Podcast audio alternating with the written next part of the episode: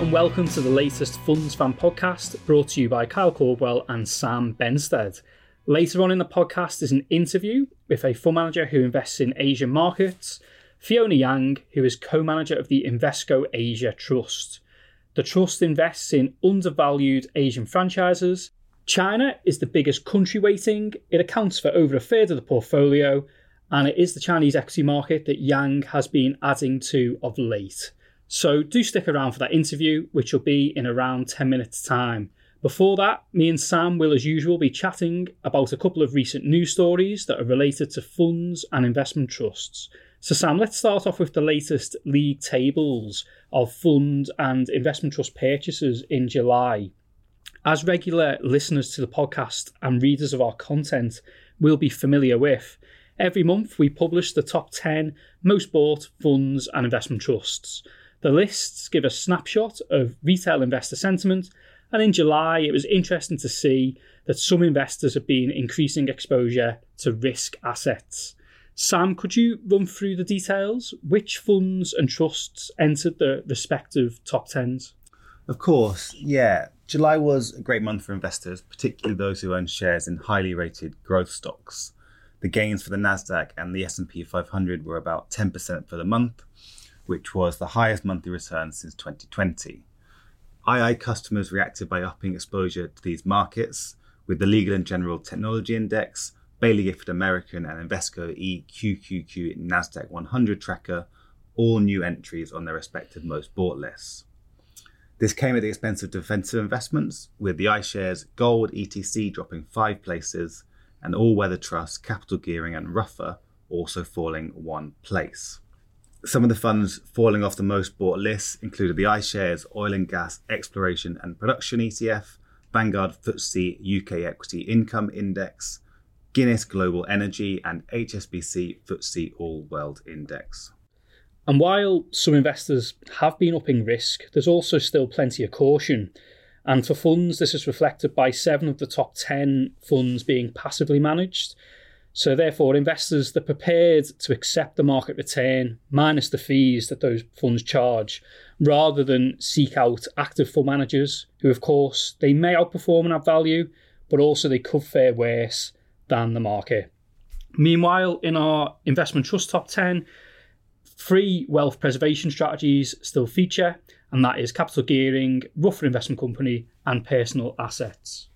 Sticking with those three wealth preservation trusts, I think it's worth pointing out that while in July it was a strong month for markets, particularly um, US markets, two of the managers of those three trusts have in recent weeks been publicly warning why they think the bear market for stock markets is not over. There's an element, of course, of these fund managers talking up their own books, given that they invest in a very cautious manner. But they are well worth listening to. They have great reputations, and in addition, they don't sit on their hands, they, they, they act. And um, they've been reducing exposure to risk assets such as shares in order to reflect their bearish outlooks for stock markets. So, first off, Duncan MacInnes, who's the fund manager of the Ruffer Investment Company, he described the bear market as being only mid grizzle. He said, We have high conviction that the bear market is not over and stocks are not yet a buying opportunity. He knows that the central bankers have their hands tied in not being able to act by cutting interest rates or reintroduce quantitative easing in order to support asset prices, which are stocks and bonds, due to the fact that inflation is red hot. And in addition, Sebastian Lyon, who is the fund manager of personal assets, he cautioned in his latest quarterly update that stock market relief is unlikely to arrive until a reversal of the Federal Reserve's aggressive tightening of monetary conditions or an indication that inflation is falling sharply. So, in his words, one or both of those things need to happen um, for this bear market to end. So, Sam, while the outlook is looking uncertain um, in the months ahead, there's greater levels of optimism at the moment for bond markets. Could you explain why? That's right. An historically bad first half of 2022 for the bond market means that bond investors can now capture high yields and have a good chance of capital gains too. Vanguard's active fixed income team put out a great piece of research on how bonds are back following their worst six months performance in more than 150 years. In this period, this year, emerging market bonds fell about 20%, uh, US high yield and global corporate bonds fell about 15%. So yields, which move inversely to price, now offer income above inflation forecasts for the next five years. Vanguard said that TINA, which applies for there is no alternative when applied to the stock market, is now over as bonds now finally offer a reasonable income again and have re-established their role as a portfolio hedge to equity risk. I think that from an income perspective, they are certainly right that it is now a great time to own bonds. Investment grade bonds, which are the safest, yield about 5%, and high yield can be double that. I interviewed Ariel Bezalel, manager of the Jupiter Strategic Bond Fund, and his strategy yields 8%. You can check out the YouTube video of that on our II channel. However, bond prices could still fall further, so buying a bond fund may deliver what looks like a loss on paper. It all rests on what happens to inflation and, hence, and how central banks react. Stickier inflation than expected would be bad news for bond prices. And of course, an improvement in the performance of bonds would also serve uh, multi asset funds well, uh, particularly those that follow the 60% 40% model, which is 60% in shares and 40% in bonds. Um, and on that front, I recently wrote an analysis piece that explained why that strategy has not performed well um, so far this year. And I looked ahead to whether returns will improve here on in. So you can check that out at ii.co.uk. We've got two more news stories to cover. The first concerns Scottish Mortgage. The trust has breached its 30% limit on unquoted shares. Sam, could you explain why that's happened and whether it's something that shareholders should be concerned about? Yeah, DIY investor favourite Scottish Mortgage has in recent years branched out more and more into private stocks. And this is in a bid to find what it calls the world's best, best growth businesses. It upped the cap for this part of the portfolio from 25% to 30% last year, but because of falling public markets but sticky private valuations, it has now exceeded that limit. In its June fact sheet, it revealed that it had 30.2% in private stocks across about 50 positions. While the private stock limit applies only at the time of investment, so Scottish Mortgage does not have to sell any companies, it does mean that it cannot add new positions or provide more funding for existing holdings. It's not a disaster, but I'm sure the fund managers would be more comfortable if they had a bit more flexibility. I reckon we'll see the limit lifted at one point next year, perhaps up to 50%, like the Baillie Gifford US Growth Trust. For me, this isn't a red flag. You own Scottish Mortgage for its high octane stocks, and if those are in private markets, then they need to be able to access them. Its investment trust structure is also well suited to owning private companies. And given the trust has had a very strong uh, July, and the share price is up around 18% over the past month, the chances are that that unquoted element of the portfolio will now be back below 30%. And for listeners of Funds Fan who'd like to learn more about how the unlisted companies in Scottish Mortgage um, are valued, then it's well worth listening back to our episode on the 12th of May when I interviewed Lawrence Burns, the Deputy Fund Manager of Scottish Mortgage.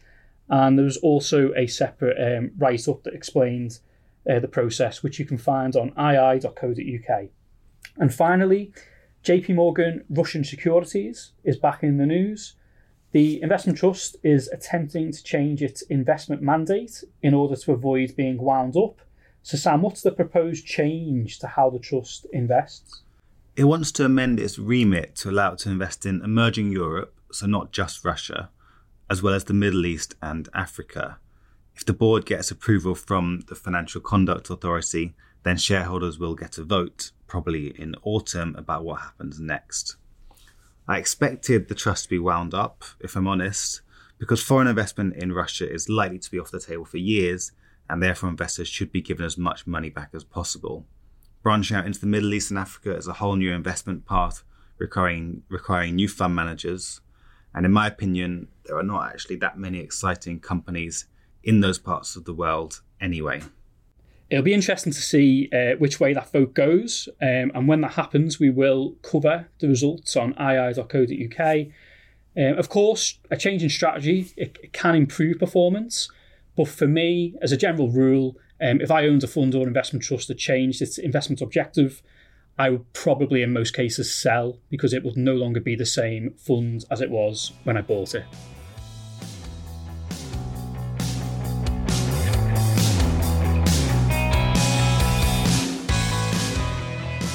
Our fund manager guest for this episode is Fiona Yang, who is the co fund manager of the Invesco Asia Trust. The trust invests in undervalued Asian franchises. So, Fiona, could you run through the types of companies regarding the sectors and industries that such companies operate in? Hi, Kyle. Uh, thanks for having me here. Uh, so at the Invesco Asia Trust, we do invest in a wide range of sectors as well as countries. And being contrary investors, we tend to find undervalued opportunities in the areas of the market that other people tend to not like. Uh, for instance, we invested in an Indian auto and tractor conglomerate in early 2020. The COVID lockdown has brought concern on the overall Indian economic growth and demand for tractors as well as for cars. The conglomerate we invested in also faced operational challenges because uh, it has previously invested in global subsidiaries that are facing mounting losses. The market has therefore given it a huge conglomerate discount account. Uh, we have subsequently engaged actively with the management team who are determined to restructure the business. They have sh- shut down unprofitable overseas subsidiaries, revamped its uh, uh, SUV product models, and enjoyed uh, the COVID reopening tailwind as well. As a result, our holding company has managed to significantly grow its earning as well as uh, uh close down the conglomerate discount, uh, returning uh, decent uh, uh, performance to the shareholders. Another example is a Chinese real estate company we invested in. as you might be aware of, the Chinese real estate estate sector was one of the least liked sector among investors, given the tight uh, regulation in China as well as the Evergrande crisis we identified the opportunity to invest in a state-owned real estate developer which has very strong balance sheet as well as a solid execution track record. Because the sector itself has been dismissed by most investors as uninvestable, uh, the high quality company that we invested in was trading at extremely attractive valuation. We invested in it on the basis that it will gain market share from the private uh, challenging developers given it has strong balance sheet uh, as well as funding advantage. Again, this stock has become one of the best performing stocks in the portfolio over the past year. And when you're looking for companies that are potentially undervalued, are there certain key things that you're looking for? And when a company is no longer cheap, do you then sell or do you run your winners and keep hold of it? Yeah, so we when we do identify an interesting potential opportunity, we would first put out a preliminary phase one summary of uh, what are the areas we're going to further investigate on. Then we will spend a lot of time focusing on bottom up fundamental analysis of the companies, going through their annual reports. Uh, we would then uh, do more in depth work through communicating with the company's uh, management team, their competitors, uh, the sales side analysts, as well as industry experts. We will then put together a more comprehensive investment t- case. Uh, typically, we will also have a financial model to estimate the fair value of the business. Then we would compare it uh, with uh, the current share price to determine whether the company is undervalued. Uh, once we do think this is a great idea, we would uh, proceed on to a team discussion setting to welcome debate as well as challenges challenges from our colleagues before we make the decision to invest in the franchise or not. Uh, and being contrarian doesn't mean we will sell stocks uh, whenever they go up and we don't hold on to winners. It really depends uh, on the individual cases. Uh, we will continue to update our financial modeling to update our fair value estimation. And if it still comes to a point um, you know the stock is still undervalued, we will hold on to it.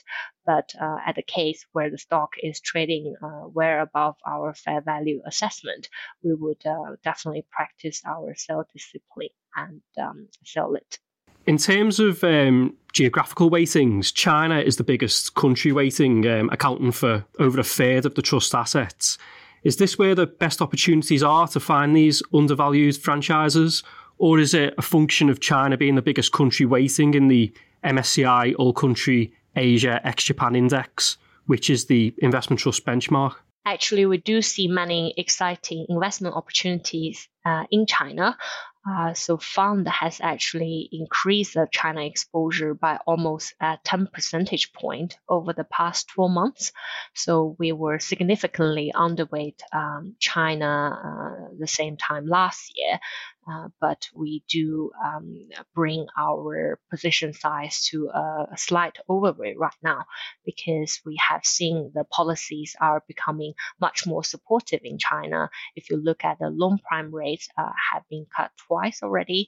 The uh, uh reserve requirement ratio has been lowered uh, quite aggressively as well, and the government has been issuing local government bonds to reinvest into the economy and on the property sector that we mentioned earlier, we have also seen many cities have eased the uh, property uh, purchase restrictions.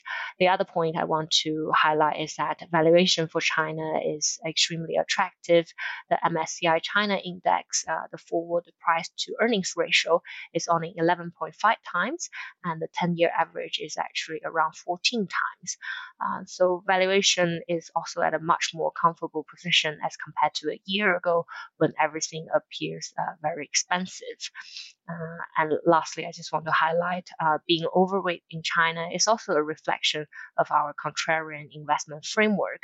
We tend to find better investment opportunities in areas where market dislike, and China definitely fits in that as well. Has part of your increasing exposure to China um, been made through the likes of Tencent and Alibaba?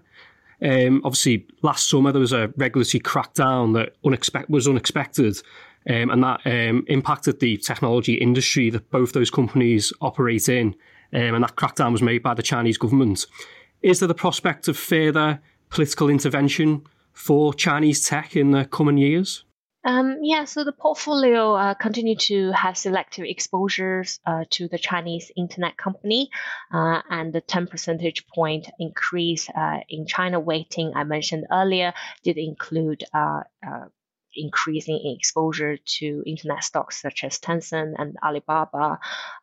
The, the internet company as a group has been struggling with regulatory tightening and concerns during a period of uh, slower economic growth and the impact on all these companies' growth as well. Um, and on the policy side, I think there are multiple strands to um, be paying attention to. New measures introduced have been focusing on combating antitrust practices, ensuring data security, as well as safeguarding uh, employees and uh, customers' uh, interest. When we examine the absolute earnings impact from these changes on our portfolio companies, it appears uh, relatively small as compared to the market price reaction. That's why we decided to uh, add exposure to some of our internet holdings when the fall in share prices appeared to be excessive during peak uh, negativity. Again, a testament to our contrarian investment framework. Uh, and uh, with regard to the second part of your question, is there a prospect of further political intervention? We do think uh, the tide has turned. We have seen more supportive stance from the government on the platform economy. Uh, we have seen the resumption of gaming approval in China and talks about some of the big internet IPOs coming back to the market as well. As well as targeting growth, uh, the trust also pays a dividend. It has an enhanced dividend yield of around 4.6%. Could you explain how that yield is enhanced? Yes, of course. Uh, so the board has agreed to this enhanced dividend payment policy with the aim to pay annual dividend equivalent to 4 percentage point of the company's NAV. Uh, the dividends would be paid from a combination of revenue as well as capital reserves. Uh, this ensures our shareholders will receive a regular income. And given the trust is trading at a discount to the NAV right now, so we have seen a higher than 4% dividend yield. I wanted to next move on to performance. Um, I mean, if you look at the trust performance over both the short and long term, it, it does stand out and, you know, it has outperformed the MSCI All Country Asia ex Japan Index. What would you say over both the short and long term, the main performance drivers have been? Uh, I think the our investment philosophy and uh, our valuation discipline have definitely contributed to the short term as well as long term outperformance of the trust over the uh, benchmark index. The team has definitely uh, dedicated to bottom up fundamental analysis, which has helped us to pick the right individual stocks to own. And, and Ian Hargreave, who is a, a fund manager of the trust, uh, he has been a fantastic fund manager making the right sector and country allocation decisions. So I'm very, very excited to work alongside Ian to generate good return for our trust shareholders in the years to come. You mentioned earlier that um, China's stock market is looking particularly cheap at the moment. And I think, you know, by extension, the rest of Asia is looking um, cheap by historic standards. And the investment trust that you manage, it's trading on a discount of over 10%. Um, why do you think that is? Um, actually, I think this is just like a summer sale, providing great opportunity to investors uh, to invest in the trust. And the reason behind this discount is a general pessimism towards investing in Asian equities, given concerns on global recession risk, uh, COVID lockdown in China, and the perceived regulatory risk uh, that we discussed earlier, and geopolitical tension between um, uh, China and the US. Many of the risks have been priced in the market. The Asia ex Japan um, index uh, forward uh, price to earning multiple is trading uh, very attractive level at 11.5 times versus the United States is trading at 16 times, while the growth prospect of Asia is actually higher as compared to the US. And the dividend yield is also much more attractive as compared to uh, the US as well. So I do think it's a great opportunity to invest in Asia and taking advantage of this uh, attractive discount that the trust is trading on right now to invest in the trust. And finally, a question that we ask all fund managers that we interview do you have skin in the game? Uh, yes, of course. Both Ian and I have been investing into the trust uh, for however long that I remember, and we do truly believe in skin in the game. We will make the best investment decision for ourselves as all as well as all our trust holders. Fiona, thank you very much for your time today. Thank you, Carl, for your time. That's all we have time for for today. Hope you've enjoyed listening. You can check out the rest of our Funds Fans series on ii.co.uk and you can also like and subscribe. Next time, we'll be joined by Cormac Weldon, who is the fund manager of the Artemis US Smaller Companies Fund, and you can check out the next episode in a couple of weeks. Hopefully, see you then.